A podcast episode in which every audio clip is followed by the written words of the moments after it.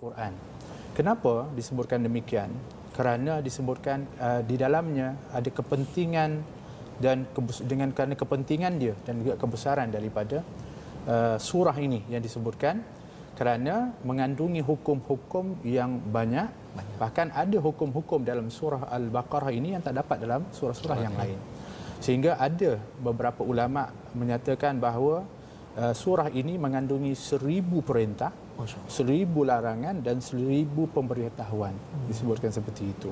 Jadi ini adalah uh, gelaran yang disebutkan dengan uh, suratul Baqarah yang disebutkan uh, dengan sinamul Quran atau fustatul Quran disebutkan ya, puncak kerana memang dianya uh, membawa satu panduan yang lengkap lah. Ya. Kalau orang belajar tentang apa namanya hukum hakam pun salah satu yang wajib lah dia mesti pelajari ada surat al-Baqarah. Kalau dia tak belajar surat al-Baqarah, dia tak layaklah oh, disebutkan ya. sebagai orang yang memahami kepada hukum hakam. Ha, jadi ayatul ahkam pun memang kita kata berada banyak dan sepenuhnya dalam surah al-Baqarah.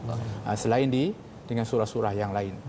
Uh, kalau disebutkan di dalam riwayat tentang surah al-Baqarah kelebihannya mm-hmm. disebutkan dalam beberapa hadis Nabi SAW sebutkan dan bahkan diceritakan juga dalam Sahih Bukhari tentang bagaimana luar biasanya surah al-Baqarah ini yang telah pun diceritakan oleh seorang sahabat ketika dia baca surah al-Baqarah dia ada kuda lah kuda kebetulan anak dia dia baringkan dekat dengan kuda tu ketika dia baca kudanya tu jadi kita panggil macam hilang kawalan. Ha. Gelepar sikitlah ya. Gelepar.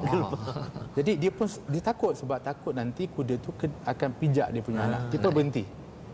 Dia pun hairan kenapa? Tapi setelah itu dibaca lagi berlaku semula. Dia berhenti, kuda tu tenang kembali. Jadi kali ketiga dia berhenti, dia tengok ke atas uh, langit. Dia melihat pada waktu itu cahaya yang terang. Akhirnya besok dia tanya kepada Nabi SAW. Dia ceritakan Sahih Bukhari. Ya. Maka Nabi SAW mengatakan, teruskan baca surah Al-Baqarah. Dia mengatakan, aku bimbang ya Rasulullah kalau aku baca nanti, kalaulah sekiranya kuda tu dia liar, dia akan memudaratkan anak aku. Hmm. Kata Nabi SAW, uh, eh, kamu teruskan baca. Dan saya lihat ke langit, dia cerita. Hmm. Saya nampak uh, cahaya.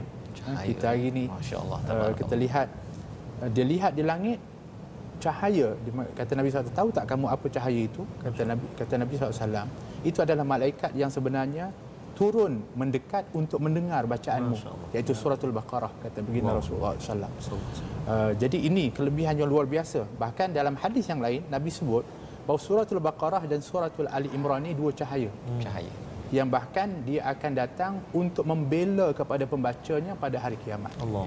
itu lagi yang disebutkan.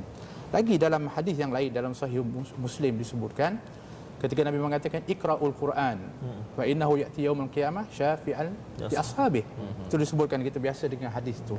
Tapi Nabi sambung. Nabi kata apa? Uh, bacalah dua penyeri. Ha. ha. Nabi kata dua penyeri iaitu surah Al-Baqarah dan surah Ali Imran. Disebutkan sebagai surah penyeri kata penyeri. Nabi. Ya. Satu. Kerana kedua-duanya pada hari kiamat akan datang dalam bentuk dua kelompok awan. Hmm. Seperti uh, burung kata Nabi SAW yang terbang berbaris menaungi pembacanya. Dan kedua-duanya akan berhujah untuk membela kepada pembaca. Baca. Itu luar biasa. Dan kata Nabi, bacalah surah Al-Baqarah kerana ha, ini ini yang kita kata penting. Hmm. Dia membawa keberkatan. Ya. Satu, meninggalkan uh, dan meninggalkannya itu akan mengundang penyesalan. Dan ahli-ahli sihir tidak berupaya untuk menguasai pembaca surah ini. Ah.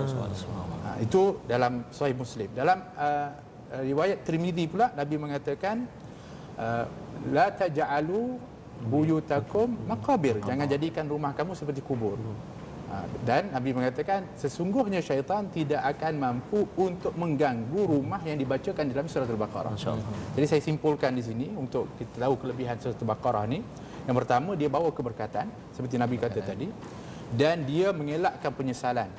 Ha, jadi kadang-kadang orang tinggal surah Al-Baqarah tak baca menyesal nanti. Menyesal. Oh, Yang ketiga dia menghindarkan diri dari kejahatan sihir hmm. ataupun ilmu halus dan sebagainya lah yang hari ini ini orang mungkin kita kata ada orang uh, bimbang dan hmm. nak berlindung dan sebagainya. Suratul Baqarah. Yang ketiga, uh, mengamankan rumah itu daripada gangguan syaitan, dan jin. jin. Dan yang seterusnya, dianya memberi syafaat kepada pembacanya nanti dan membelanya pada hari kiamat. Dan yang ke, ke seterusnya, melindungi serta menaungi pembaca dia pada kepanasan pada mahsyar. Masya Allah. Jadi ini kita lihat luar biasa Banyak daripada kelebihan, kelebihan. ya. Subhanallah. Sebab tu ialah kita biasa dengan surah-surah yang pendek betul okey. Tapi kalau kita masuk rumah dan biasa penuhkan rumah kita dengan surah al-baqarah. Surah Al-Baqarah. Jadi insyaallah aman daripada jin dengan jin syaitan sihir. Dan dianya membawa keamanan dan juga ketenangan kepada pembacanya. Dan ini adalah Nabi suruh secara khusus. Nabi suruh. uh, uh, untuk membaca surah al-baqarah. Jadi ini adalah uh, satu uh, berita gembira lah Ustaz ya bila bercakap tentang fadilat ini uh, iaitu salah satunya tadi bercakap tentang uh, tentang ketenangan Ya. tentang Keberkatan. apa dijauhkan keberkatan ya keberkatan dijauhkan daripada sihir itu penting ya kerana dalam uh, juz yang pertama lagi pun dah bercakap tentang sihir Ustaz Betul. kan. Uh, dan kalau kita lihat kalau saya dulu baca Ustaz ya tengok eh tiba-tiba ada cerita pasal sihir ni mengapa pula kan jadi di situ rupanya fadilatnya selain daripada rumah yang dibacakan hmm. tidak diganggu ya. ya maksudnya apa tu ustaz adakah dia first time kali pertama dia pindah baca kemudian tak payah baca-baca lagi ke ataupun apa maksud di sebalik membaca surah al-baqarah mengelak daripada syaitan tu ustaz Ya sebenarnya memang salah satu daripada apa namanya fadilat ketika seorang tu masuk ke dalam rumah mm-hmm. dianjurkan untuk mm. dia membaca suratul baqarah. surah al-baqarah Ha, itu salah satu daripadanya untuk mungkin membersihkan rumah itu hmm. kalau rumah yang ditinggalkan hmm. maklumlah Yalah. bahkan dalam hadis pun Nabi kata kalau rumah ditinggalkan lebih dari tiga hari pun sebenarnya akan diduduki Ya. Diduduki. oleh jin oleh yalah, makhluk yang lain. Makhluk lain. jadi salah satu daripadanya adalah dengan membaca surah Baqarah Uh, sebab tu kalau boleh lah kalau boleh uh, orang yang baru masuk rumah baru ni kita tukar sikit lah Tukarlah. bagus lah kita kata kita buat uh, apa namanya tahlil, Tahlil. bagus Betul. zikir penuhi rumah kita tapi apa salahnya kita anjurkan untuk baca surah al-baqarah Surah Al-Baqarah. tapi janganlah suruh orang je kalau boleh tu tuan rumah Tuan tu rumah dia baca, eh. baca saya bimbang sebab apa tuan Fazrul kita Ya. tengok ya Ustaz Ya. Ha, ha. trend-trend kita punya masyarakat ni dia suka gayut je Ah. dia suka gantung macam ayatul kursi lah Ayatul kursi. memanglah fadilat dia hebat Hebat. tapi bukan untuk digantung Ya, untuk betul. dihias Untuk tapi dihias. untuk diamal untuk dibaca Dibaca. jadi satu permulaan dia dah baca surah al-baqarah untuk elakkan dan juga untuk kita kata bersihkan rumah kita daripada gangguan-gangguan Gangguan. itu dan juga makhluk-makhluk yang ada dan jadikanlah dia amalan yang berterusan ah, untuk kita sentiasa penuhi rumah kita dengan baca al-Quran lah. Jadi kalau kita sentiasa baca Quran insya-Allah kalau kita sentiasa baca dia akan ulang balik surah al-Baqarah balik. Betul. Ah. Ha, itu je sebab tu saya belajarlah dulu ya Ustaz Tuan Mazrul. Kalau baca Quran ni kalau dah khatam tu kita nanti sampai An-Nas Ha, kita baca. Al-Fatihah. Ha, betul. Lepas Fatihah kita akan baca lima ayat Lima tadi ayat, yang Ustaz betul. Mazrul tu. Ha, Sebab apa? Sebab dia akan jadi kita nak nak Sambung start balik. Terus Ah, balik. Tapi kalau kita berhenti An-Nas je habis macam seolah habis dah. betul betul. Macam Ramadan lah kita An-Nas je habis. Habis. Sedangkan biar kita lajak sampai Baqarah. Baqarah. Nanti sampai lima insyaAllah, ayat tu ah, betul sambung lagi lah kan? kita- teruskan. masya-Allah. Itu adalah uh, pelajaran yang penting ya. Maksudnya uh, kita cuba untuk kalau rumah baru masuk dibacakan uh, hatta kalau tiga hari itu pun boleh diidiami oleh makhluk-makhluk lain dan kita ingin perlindungan daripada Allah Subhanahu Wa Taala. Dan Allah memulakan dalam surah al-Baqarah dalam ayat 1 hingga 5 ini yang dibacakan oleh ustaz awal tadi ustaz ya, uh, bercakap tentang formula kalau kembali kepada Allah ini uh, kembali kepada kitab Uh, tidak ada keraguan petunjuk bagi orang bertakwa maka kesannya ialah ulaika ala hudam min rabbihim. Pada ayat yang kelima mereka akan dapat hidayah ya wa ulaika humul muflihun. Jadi bercakap tentang hidayah ustaz ya. Hidayah ini antara topik penting dalam surah Fatihah kita mohon dan kemudian di uh, diberi kesimpulan awal pada ayat kelima ni tentang hidayah. Kalau boleh ustaz cerita sikit hidayah ini apa? Dan uh, apa beza dengan idea ataupun saya ni dah belajar tinggi ni perlu ke saya hidayah sila ustaz Baik. Masya-Allah. Uh, kalau di sudut, sudut bahasa disebutkan hidayah, hudan. Ini daripada perkataan huda. Uh, disebut dengan petunjuk. Uh, ataupun disebut sebagai yang memandu, yang menunjukkan.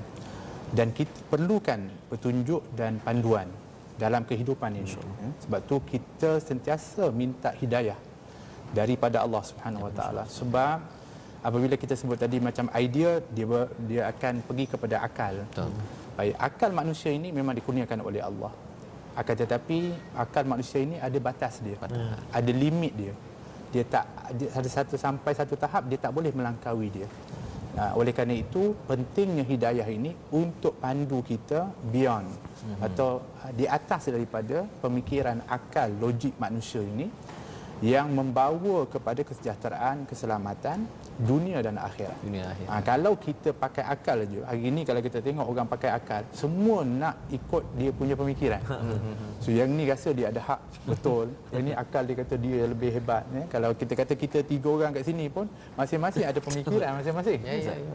Jadi dia kalau nak kita nak satukan pemikiran tu memang bukan senang. Ya. Oleh kata dia mesti dipandukan dengan hidayah. Ha, oleh kerana itu Allah Subhanahu Wa Taala yang yang memberikan hidayah. Hidayah. Allah yang memberikan hidayah. Sebab itu kita mohon hidayah daripada Allah. Dan hidayah ini pula ada dua. Hmm. Satunya secara langsung, langsung diberikan oleh Allah. Satunya secara tak langsung diberikan Tak oleh Allah. Seperti kalau kata, kenapa tak buat ni? Saya tunggu hidayah daripada Allah. Ah, yang itu alasan tu. Alasan. Sedangkan uh, hidayah itu ada secara tak langsung tapi orang tak memahaminya sebagai satu hidayah. Maka dia akhirnya dia rasa dia tak dapat hidayah. Betul. Contohlah kita kata dia tanam pokok dekat luar rumah dia. Hmm. Pokok tu dah besar dah. Hmm. Tapi dia tak dia tengok pokok tu hanya sekadar membesar. Dia tak tengok pokok tu besar, umur dia semakin tua. Hmm. Macam juga orang yang sambut hari raya, Ya. eh, hari hari jadi. Jadi. Tengok lilin dah banyak. Lilin dah banyak. Gembiranya apa semua dia tak tengok. Lilin tu banyak bermakna umur dia dah banyak. Dah nak habis dah. Dan ini hidayah Allah berikan kepada kita petunjuk bahawa kamu dah dah tua, kamu dah semakin hampir untuk mati dan bertemu dengan Allah dan sepatutnya kamu dah kena mempersiapkan. Ya. Ha, jadi ini hidayah yang tak Hidayah. langsung. Tapi adalah orang yang memang diberikan langsung hidayah oleh Allah berubah dari 180 darjah sekali terus dia ber- berubah daripada teruk dia daripada orang yang tak baik kepada baik. Tapi tak ramai seperti ramai. itu. Ha, tapi kita berharap kedua-duanya dan luar biasanya kalau kita tengok surah Al-Fatihah kita sebut tadi ihdinas siratal mustaqim ada ayat yang dikata ihdina ila siratal mustaqim. Ha. Ada yang ke, ada yang terus ihdinas siratal mustaqim. Jadi dua-dua itu ada perbezaan dia sebab tu bahasa Arab ni hebat. Ya, subhanallah. Hebat. Kalau kita kata tunjukkan aku ke jalan yang lurus, Ha-ha. bermakna kalau ihdinas siratal mustaqim dalam surah Baqarah ni, dalam suratul apa namanya? Fatihah. Fatihah ni dia merujuk kepada contoh kalau kita kata kita, saya sesat contoh. Saya minta tolong Tuan Fazrul tunjuk jalan. Mm-hmm. Saya kata saya nak pergi ke masjid uh, Jami' uh, masjid apa namanya? Jami' lah. Jami'. Ha. Jadi saudara kata okey jalan lurus dari sini kemudian nanti sampai traffic light kita elok ke kanan, Kanan. kemudian nanti terus itu itu dia kata tunjukkan ke jalan Ah, yang lurus. Ke. Ke Itu Ila. tunjuk je. Ila. Ila. Tapi kalau tunjuk terus ke jalan lurus, maknanya Tuan Fazrul akan kata ikut saya. Ah, Yang bawa. Jadi kita minta Allah bawa kita Ya. terus. terus. Itu sebenarnya tak ada ilah Bukan dalam surah ah, Fatihah. Itu.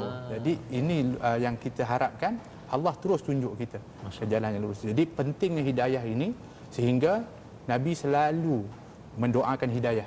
Hmm. Uh, kalau apa-apa pun Allah kata Allah mahdi kaumi. Hmm. Ya Allah berikan hidayah kepada. Ya. Kerana hidayah ini kurnia daripada Allah. Kurnia daripada Sehingga Nabi pun kata Allah kata engkau wahai Rasulullah pun tak boleh Memberi hidayah. hidayah walaupun orang yang kau sayang. Allah, Kerana mahalnya hidayah itu sebab tu kita selalu kena minta hidayah daripada Allah Taala. Jadi itu adalah uh, berkaitan dengan hidayah ya satu konsep yang amat penting yang dapat kita simpulkan tadi itu bukan sekadar nampak lilin tapi rupanya nampak bahawa umur makin pendek Ya. kan. Jadi ada individu yang dia mungkin belajar tinggi rendah ya tetapi dia tak nampak apakah yang ingin Allah sampaikan dalam ilmu-ilmu yang uh, boleh membawa kepada jalan yang lurus. Dan itu sebabnya kalau kita melihat kepada salah satu kisah penting dalam surah Al-Baqarah ini adalah kisah Nabi Adam. Ya. Ya, ha, mungkin Ustaz Tarmizi boleh baca sedikit ya. daripada ayat nombor 30 hingga 32 pada muka surat 6 bagi tuan-tuan yang berada di rumah. Jom kita baca sama-sama dan kita nak lihat sebenarnya bercakap tentang hidayah dan Nabi Adam ya. Nabi Adam ni apa sebenarnya um, yang yang yang istimewa tentang Nabi Adam uh, untuk kita ambil hidayah. Ha ya. Jadi silakan Ustaz kita baca dulu. Terima kasih Fadil Ustaz Tuan Fazrul yang dimuliakan Habib uh, Najmuddin khususnya sahabat-sahabat Al-Quran yang kasih Allah SWT sekalian. Sebelum saya baca tiga ayat ni uh, ayat 30, 31 dan 32 saya. Mhm. Uh, tadi uh, Habib ada sebut uh, Ustaz uh, dalam rumah tu kan ada khot-khot Memang Ustaz. Kadang-kadang sampai tak boleh baca Ustaz. Tak boleh baca. Apa benda tulisan? Bukan kita orang yang, yang tuan rumah pun tak tahu baca tahu. Ustaz. Mana kena ambil tahu ya. Kena ambil Kena tahu ambil tahu. Dia beli dan dia kena tahu ayat apa Ya. dan dia kena jadikan itu sebagai panduan untuk panduan dibaca Ustaz. betul bukan untuk maksudnya perhiasan betul Ustaz Ha, maknanya ibrahnya dan sebagainya saya subhanallah Ustaz okey jadi tuan-tuan dan puan-puan sahabat al-Quran semua saya baca jom kita baca ayat 30 31 dan 32 saya nak baca dengan uh, murattal hijaz insyaallah a'udzubillahi minasyaitonirrajim وإذ قال ربك للملائكة إني جاعل في الأرض خليفة قالوا أتجعل فيها من يفسد فيها ويسفك الدماء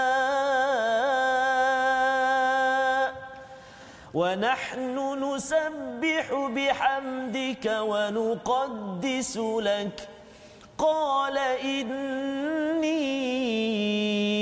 أعلم ما لا تعلمون. وعلم آدم الأسماء كلها ثم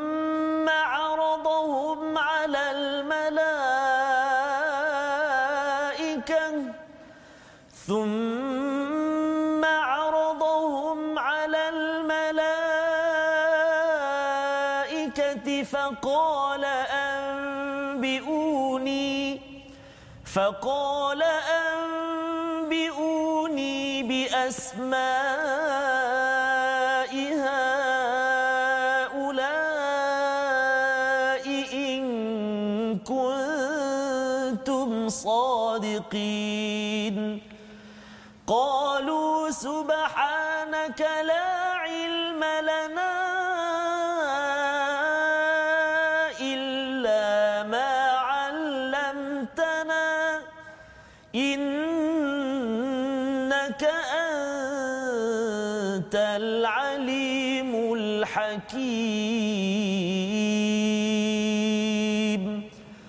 صدق الله العظيم Surah Allahul Azim pada ayat 30 hingga 32 ini memulakan kisah salah satu kisah penting tentang Nabi Adam yang diciptakan, yang dipersoalkan, yang disoal oleh para malaikat, bukankah kami ini yang bertasbih, yang memuji, mengkuduskan kepadamu wahai Allah Subhanahu Wa Taala?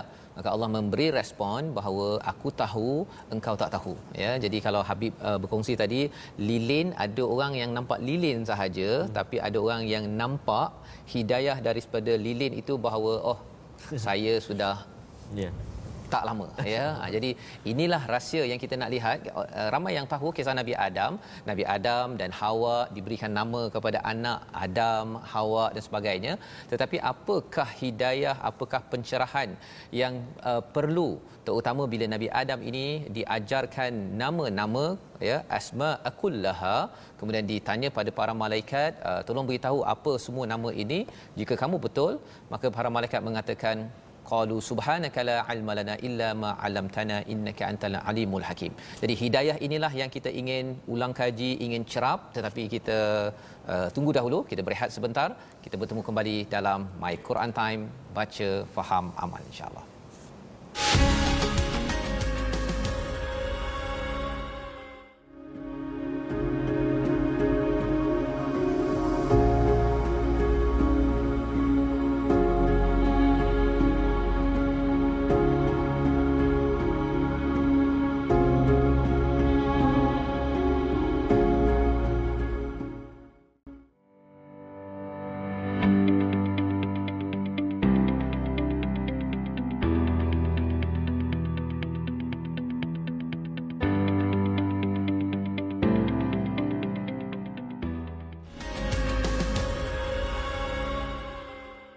Kembali kita dalam My Quran Time baca faham amal. Hari ini kita bersama dengan tetamu undangan istimewa iaitu Habib Najmuddin Al-Khadir yang berkongsi tentang apakah itu uh, hidayah sebentar tadi.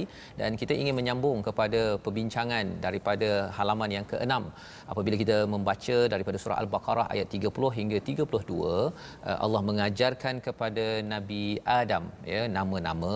Apakah hidayah? Apakah uh, pencerahan daripada Allah SWT untuk kita ambil manfaat manfaat. Jadi mari sama-sama kita dengarkan daripada Habib Najmuddin. Silakan. Alhamdulillah. Jazakumullah khair.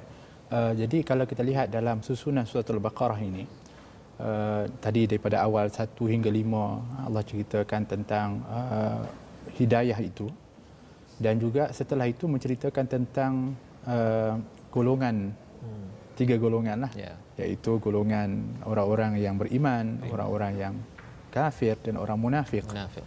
Kemudian Allah SWT ceritakan tentang kejadian uh, manusia pertama Nabi, Nabi Adam. Adam. Ya. Abul Bashar disebutkan bapa ya. kepada manusia yang pada awalnya dibantah oleh para malaikat. oleh para malaikat. Dan saya teringat satu hadis Nabi SAW sebutkan. Dan ini juga sebenarnya untuk uh, kita punya para penonton ya. untuk faham fadilat bertadarus Al-Quran oh, dan juga fadilat mempelajari Al-Quran macam ini, bertadabbur ni. Hmm. Di dalam hadis Nabi mengatakan mashtama al-qaum fi baitin min buyutillah yatluna kitab Allah wa yatadaru wa yatadarasuna bainahum. Wa yatadarasuna bainahum. Tak berkumpul satu kaum itu atau kumpulan itu dalam salah satu rumah Allah.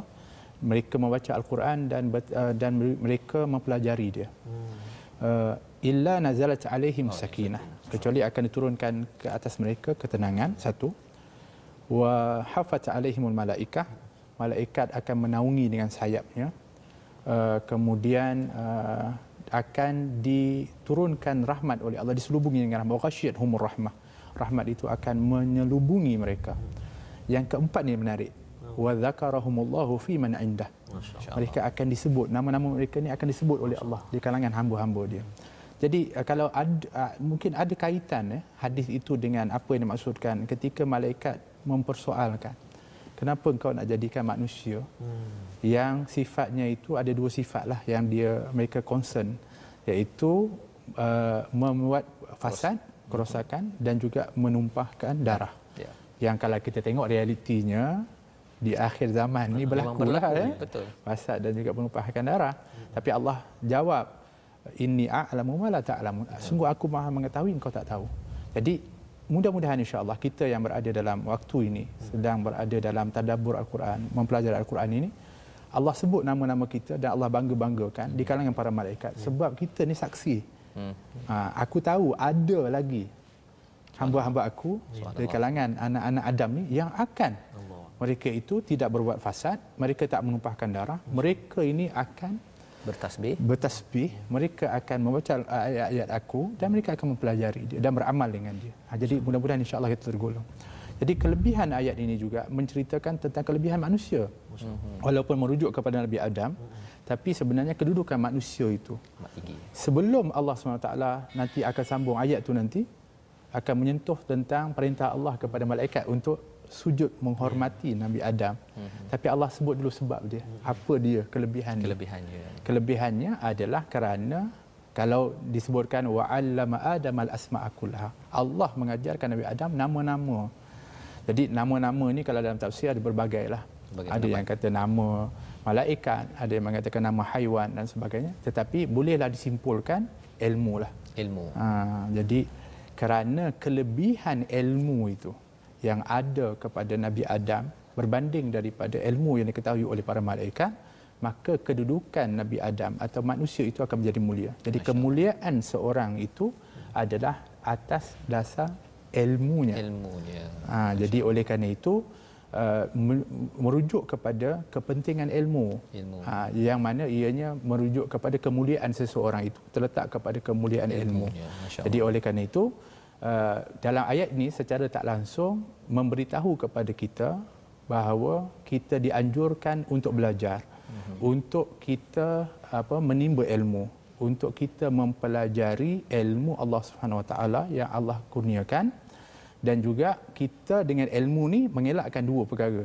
Jangan membuat rosakan dan, dan juga sampai me, membunuh. membuat membunuh dan juga me, Masya-Allah ya. Itu. maksudnya kita bagi tuan-tuan yang berada di rumah boleh uh, menjadi apa membuktikanlah ustaz ya. Sebenarnya bila kita faham uh, hidayah daripada kisah ini bukan sekadar Nabi Adam dicipta tetapi kita sebagai Bani Adam uh, ingin membuktikan bahawa uh, kitalah orang yang uh, malaikat tak tahu itu iaitu uh, belajar ilmu dan mengelakkan daripada membuat kerosakan dan menumpahkan darah dan satu model uh, satu contoh yang suka buat kerosakan suka menumpahkan darah ini Allah maklumkan pada ayat 40 hingga 43 mari sama-sama kita perhatikan bersama dengan ustaz Tarmizi ya. ya. Uh, peringatan Allah kepada satu kaum namanya Bani Israel. Ha ini memang kisah panjang dalam juz yang pertama.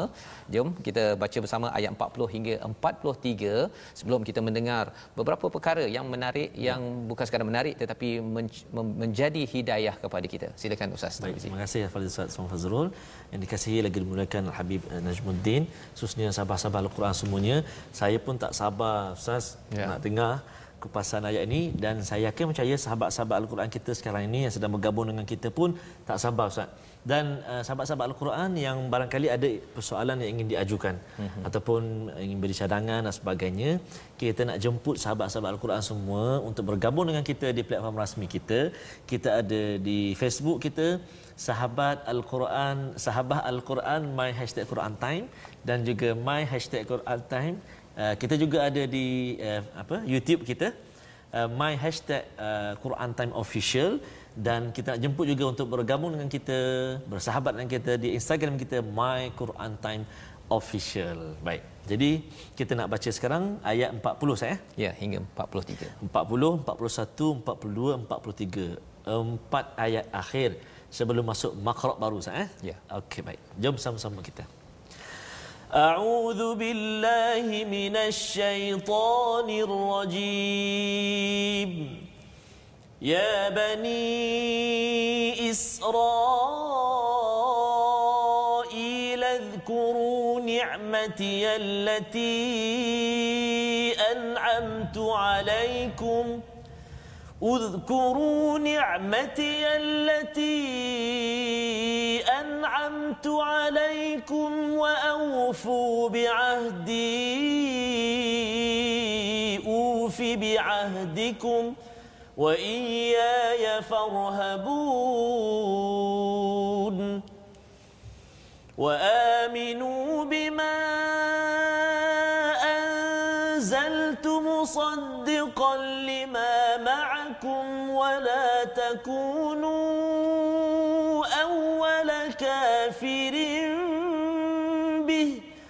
ولا تشتروا بآياتي ثمنا قليلا وإياي فاتقون ولا تلبسوا الحق بالباطل وتكتموا الحق وأنتم تعلمون وأقيموا الصلاة وآتوا الزكاة واركعوا مع الراكعين.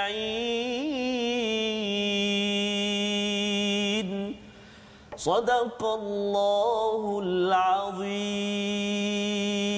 Surah Al-Lahul Azim ayat 40 hingga 43 ini memulakan perbincangan tentang kisah Bani Israel. Allah mengingatkan wahai Bani Israel pada ayat yang ke-40, ingatlah nikmatku yang telah aku berikan kepadamu dan penuhilah janjimu kepadaku, nescaya aku penuhi janjiku kepadamu dan takutlah hanya kepadaku. Apabila kita melihat kepada manusia, Nabi Adam, Hawa dan juga anaknya terus hidup dengan Nabi Nuh, kali ini dibawakan tentang satu kaum Bani Israel yang bermula pada zaman Nabi uh, Musa ya. Dan kita nak melihat sejarahnya sedikit kita nak melihat mengapa Bani Israel ini menjadi kisah panjang dalam juz yang pertama ini. Yang kita tahu bahawa Bani Israel ini adalah Bani Adam. Tetapi ada sesuatu penting yang perlu kita maklumi agar kalau kita melihat kepada perkongsian Habib sebentar tadi Nabi Adam dan mengetahui ya dan kita sebagai Bani Adam perlu membuktikan dengan ilmu bahawa kami tidak membuat kerosakan dan membunuh tetapi ada banyak perkara yang Allah ingatkan dalam kisah Bani Israel. Jadi saya silakan pada Habib untuk berkongsi apa sebenarnya uh, panjang-panjang ni ada lebih kurang daripada muka surat 7 hingga 19 kisah Bani Israel. Uh, Habib ya kalau boleh kongsikan uh, dua tiga perkara yang perlu diberi perhatian jangan sekadar orang kata Bani Israel ya, harga Yahudi tapi rupa-rupanya eh ada kat dalam diri saya silakan. Uh, Alhamdulillah. Jadi apabila kita rujuk kepada Bani Israel, Allah SWT mulakan dengan panggilan Ya Bani Israel. Allah disebahkan kepada Israel. Israel ni siapa? Ha, ini kita kalau, kalau tahu bagus. Sebab apa kita faham kenapa mereka digelar sebagai Bani Israel. Bani Israel. Iaitu Bani ini anak-anak lah. Israel ini sebenarnya uh, Nabi Yaakob. Nabi Yaakob adalah anak kepada Nabi Ishaq. Nabi Isa anak kepada Nabi Ibrahim. Eh? Jadi Nabi Yakub uh, anaknya Nabi Yusuf alaihissalam dan juga uh, 12 anak dia yang nanti dalam suatu Yusuf ya. itu ya. luar biasa. uh, Yakub juga digelar sebagai Israel dan dinisbahkan Bani Israel kepada Nabi Yakub disebutkan dan Allah panggil itu dengan kemuliaan sebenarnya yeah. apabila dinisbahkan mereka itu kepada seorang rasul yang mulia dan kepada kita panggil datuk mereka lah. Hmm. Jadi kalau dipanggil seperti itu, sepatutnya dia ikutlah datuk dia. Iaitu Nabi Yaakob yang bawa kebenaran, kebaikan, membuat ke kebaikan, kebaikan. Di, di bumi ini. Seperti lah contohnya kata, wahai anak yang orang dermawan, dermalah. Maknanya kalau dipanggil, kamu tu anak orang dermawan, terpanggil kita alamak malunya kalau saya tak derma. Ya. Sepatutnya begitu. Sebab tu Allah gunakan subhanallah luar biasa Panggilan ketika panggilan kepada Bani Israel pada awal-awal ketika mana Nabi hijrah ke Madinah ni untuk ajak sebenarnya yang Bani Israel yang ada di Madinah pada awalnya. Walhasil begitu. Jadi kemudian uh, Allah Subhanahu Wa Taala sebutkan uh, kepada Bani Israel ini dengan nikmat yang banyak Allah berikan kepada mereka. Banyak nikmat. Di antaranya nikmat paling besar para anbiya, para ya, rasul ini memang paling ramai di Bani Israel. Bani Israel. Ya, itu nikmat yang paling besar maknanya itu nikmat hidayah lah. Ya. Apabila ada rasul, ada nabi diutuskan ya. membawa hidayah Allah hidayah. kepada mereka. Ini nikmat yang tak boleh di dibeli lah. Ya, ya. Sedangkan Allah kata dalam ayat yang lain, Allah tidak akan mengadab satu kaum yang selagi tak diutuskan di dalamnya nabi. Ha, jadi mereka pada waktu itu dapat nikmat besar, dapat uh, nikmat hidayah, petunjuk daripada para nabi. Dan dan mereka ni uh, Allah ingatkan tentang janji janji mereka ni bukan hanya janji sebenarnya taat setia kepada nabi-nabi dan rasul mereka dan itu pun mereka khianati minta ya. maaf begitu juga mereka telah berjanji sejak daripada dulu Bani Israel untuk beriman dengan Nabi Muhammad SAW itu yang luar biasa sekali ya. Kalau para mereka dah, dah dah diingatkan kalau kita tengok ayat-ayat dalam Quran menceritakan tentang ingatan para nabi dan rasul kepada Bani Israel tentang nabi yang akan diutuskan di akhir nanti iaitu ismu Ahmad iaitu Nabi Muhammad sallallahu alaihi wasallam dan mereka sebenarnya sudah berjanji hmm. untuk membela beriman dan membela Nabi SAW. Bahkan disebutkan dalam tafsir, mereka setiap kali berperang, kalau berperang, mereka akan bertawassul lah kita kata hmm. mereka akan menyebut nama Nabi Muhammad SAW dan dengan berkat itu Allah berikan kemenangan Masya kepada mereka hmm. tapi Allah ketika diutuskan Nabi Muhammad mereka yang paling tentang Allah. Nabi Muhammad SAW jadi Allah ingatkan auhu bi ahdi ufi bi ahdikum wa iya ya farhabun kamu ingat janji kamu dulu hmm. sebenarnya tapi kenapa mereka tak nak inilah sifat Bani Israel yang pertama, mereka ada ilmu. Ha, jadi cerita pasal Nabi Adam. Nabi Adam kelebihannya ilmu. ilmu. Tapi ilmu tidak bawa fasad, tidak bawa ya. kepada penumpahan darah. Penumpahan. Tapi yang dibawa oleh Bani Israel ini, kalau kita tengok sampai sekarang inilah kalau kita cerita pasal Yahudi ke ya. apa, ya. mereka kalau petang ilmu ni, oh ya, mantap. Mantap. Tapi mana ahli dia? Minta maaf, ahli dia adalah fasad, perosakan. Sebab tu kita dilarang untuk ikut dia. Ya. Sebab nampak macam cantik, macam elok, macam betul, macam ya tapi dia bawa kerosakan. Hmm. Kemudian dia bawa kepada pemusuhan yang akhirnya hmm. berperang dan juga perpecahan dan juga pertumpahan darah. Ini sifat Bani Israel atau hmm. Yahudi hmm. disebutkan. Jadi dalam ayat ini nak suruh kita jangan jadi orang yang ada ilmu tapi menghala kepada kerosakan yang bukan-bukan. Oleh kerana itu Allah SWT suruh untuk berpegang kepada Al-Quran. Ya. wahyu. Wahyu. Bukan dengan akal, dengan ilmu yang kamu fikir kamu betul dan sebagainya. Kamu kena beriman kepada Nabi Muhammad sallallahu alaihi wasallam dan uh, dan Israel ini beginilah saudara Ya. yeah. Timizi. Oh luar biasa. Saya ketika cerita Bani Israel ni, mereka ni nabi ramai, rasul ramai. Betul. Dan mereka ni nabi ni ikut dia punya selera. Oh, Kalau nabi ni dia rasa dah dah, dah tak boleh ikut selera mereka, apa mereka buat? Mereka bunuh. Ya. Itu yang sebab mereka tahu dia yakinlah maknanya kalau dah dibunuh ni akan akan ada nabi yang lain. Memang betul, betul kita tak nafikan. Semenjak daripada Nabi Ibrahim sampailah itu adalah daripada Bani Israel. Bani Israel. Tapi ketika mana mereka cuba untuk membunuh Nabi Isa alaihissalam dan mereka menyangka bahawa nanti kalau Nabi Isa tu mati akan diutus nabi yang lain. Nabi yang lain. Ternyata setelah diangkat Nabi Isa tak ada Tidak nabi ada. lain. Yang itu yang dia jam tu. Oh macam mana? Dan akhirnya mereka menanti-nanti tanda-tanda nabi yang terakhir. Dan apabila mereka pasti yang lahir Nabi Israel uh, ban- uh, nabi yang terakhir itu adalah daripada bangsa Arab, Fras. Fras. Oh, Allah. Apabila Fras uh, apa namanya mereka tak terima, mereka uh, dengki, hasad dan mereka berazam untuk membunuh dan menentang, melawan. Ha, ini sifat Bani Israel ni. Jadi cara mereka mereka akan tukarkan yang hak tu kepada yang batil. Ini sifat Bani Israel. Ha, mereka nak ikut selera mereka. Jadi yang hak ni kalau dia tak ikut selera dia, dia tukar jadi yang uh, batil. Yang batil ni kalau tak sebab dia jadi hak. Sebab tu Allah kata wa talbisul haqqo bil batil wa taktumul haqqo wa antum ta'lamun. Jangan kamu tukar. Sebab sifat dia memang suka tukar yang mana hak jadi batil. Yang halal dia kata haram, yang haram dia kata halal. Ini sifat dia. Ha, satu. Kemudian mereka ni suka menutupkan perkara yang benar. Menipu. Ha, menutupi kebenaran-kebenaran itu. Ha, ini sifat Bani Israel yang jangan sampai ada kita ada sifat-sifat itu. Yang ini yang kita tak, tak kita dah kita sebenarnya ada ikat janji la ilaha illallah Muhammad Rasulullah. Kita penuh ikat janji kita. Kalau tidak kita takut kita termasuk dalam orang yang tak memenuhi janji Betul. seperti mana Bani Israel ni. Nikmat yang Allah berikan kepada kita sebagai umat Nabi Muhammad sebenarnya lebih jauh besar daripada Bani Israel.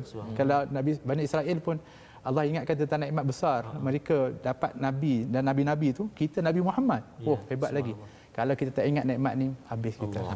Dan juga jangan sampai kita hidup orang ada ilmu tapi kita tukar yang hak jadi batil, yang batil jadi hak campur aduk dan sebagainya. Dan kita tak menunaikan kewajipan solat dan juga menunaikan zakat. Ini yang kita bimbang. Ya.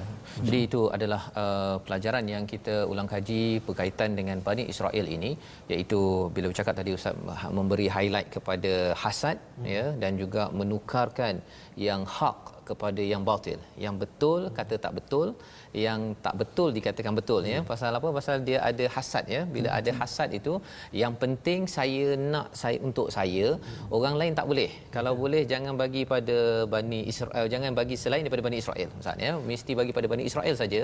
Rasa tapi bila dia dah ada nikmat tu dekat dia, ini cabaran hasad ni Ustaz ya. Dia tengok orang lain dapat lebih, dia tak puas hati. Dah dapat, dia tak guna betul-betul pula.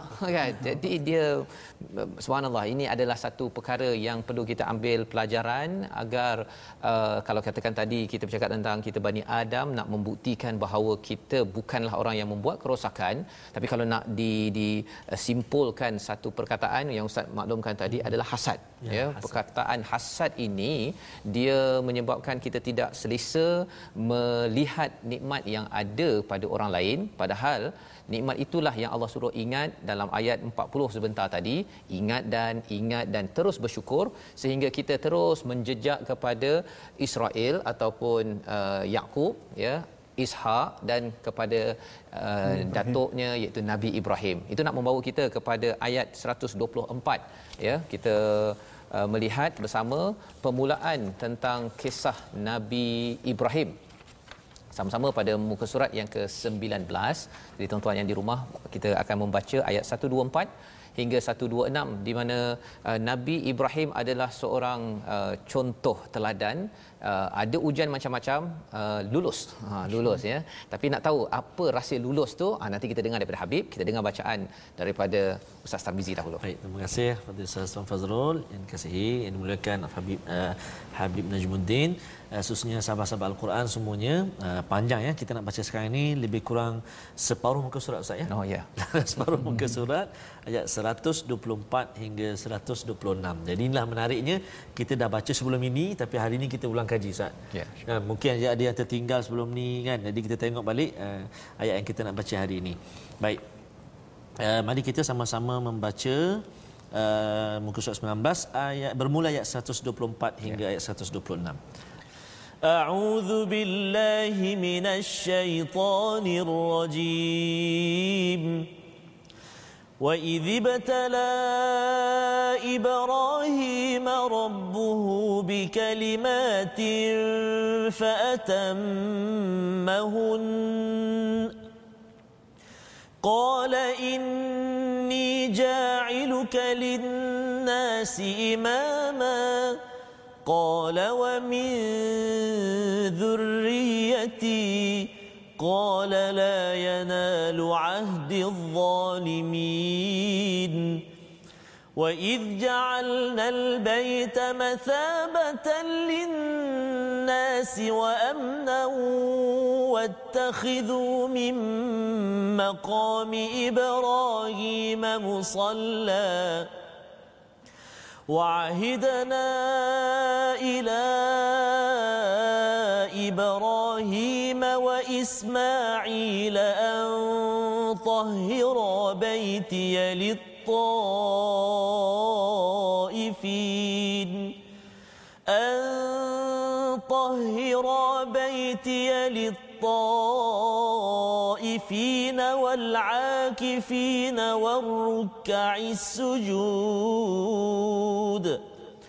وإذ قال إبراهيم رب جعل هذا بلدا آمنا وارزق أهله من الثمرات وارزق أهله من الثمرات من آمن منهم بالله واليوم الآخر قال ومن كفر فأمتعه قليلا ثم أضطره إلى عذاب النار وبئس المصير.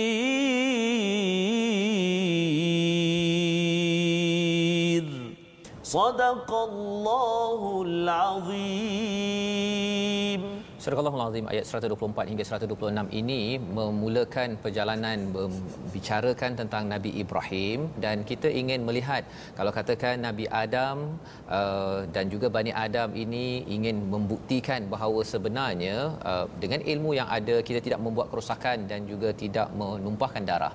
Uh, Bani Israel gagal ya.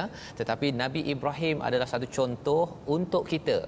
Bagaimana untuk kita lulus dalam masa yang pendek uh, Habib ya. Uh, dalam masa yang pendek ini apakah uh, satu dua perkara tentang Nabi Ibrahim yang menyebabkan Nabi Ibrahim lulus dan untuk kita lulus Masa. menjadi manusia yang tidak buat rosak dan juga menumpahkan darah silakan. Alhamdulillah. Jadi uh, kalau kita kunci daripada kejayaan uh, Nabi Ibrahim itu yang lulus kita kata di dalam ujian adalah ketaatannya kepada Allah SWT. Ketaatan kepada perintah Allah SWT. Kalau kita tengok ujian Nabi Ibrahim ni semenjak daripada muda lagi.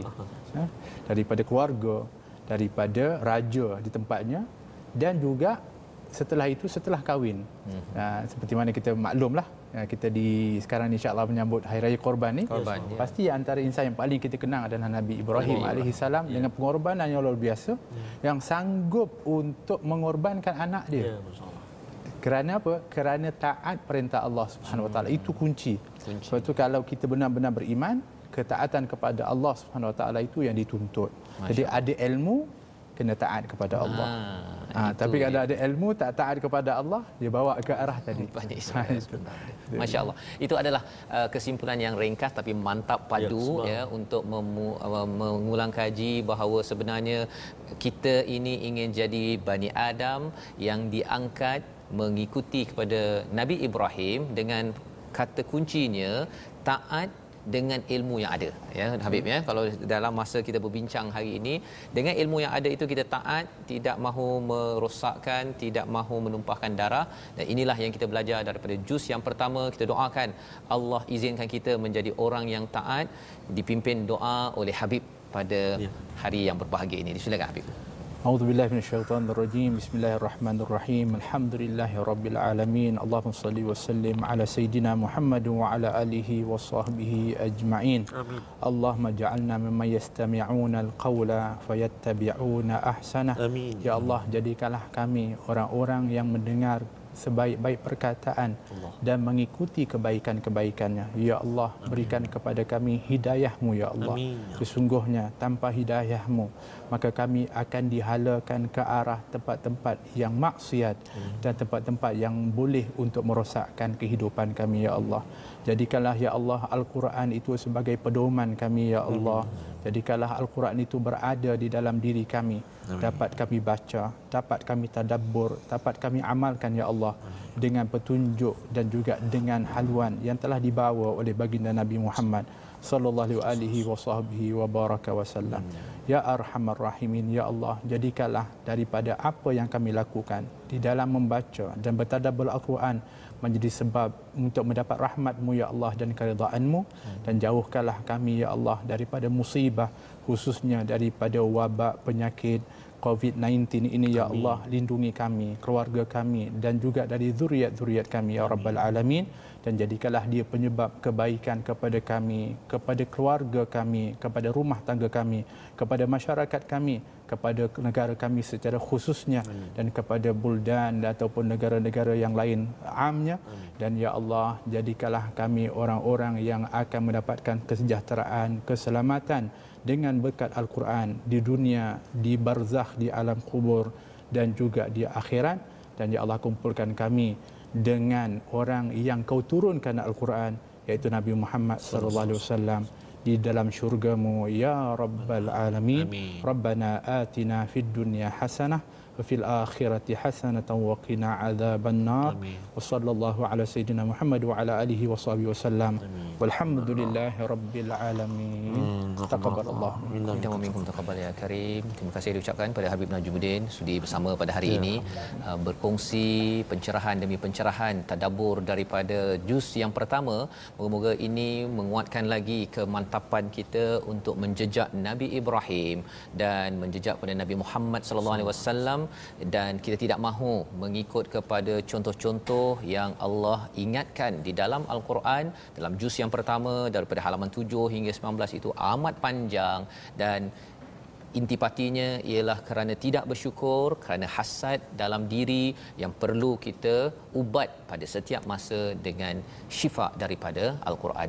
Tuan-tuan dan puan Allah sekalian, inilah kempen yang kita ingin laksanakan terus menerus iaitu wakaf untuk ummah, satu kempen untuk kita membawakan al-Quran ke seluruh pelosok negara agar lebih ramai membaca, memahami dan mengamalkan intisari daripada al-Quran. Tuan-tuan boleh menyumbang dengan uh, akaun yang telah diberikan kita akan sampaikan kepada pelbagai lokasi dan harapnya kempen My Quran Time ini akan disebarkan seluas mungkin dan hidayah demi hidayah mencerahkan kehidupan kita. Kita bertemu lagi kembali pada jam 5 petang, pada 10 malam, ulangan pada 6 pagi dan kita akan bersiaran kembali mengulang kaji halaman yang seterusnya ya iaitu pada juz yang kedua pada hari esok Baik, kita program ini dibawakan oleh Mufas baca faham amal My Quran Time.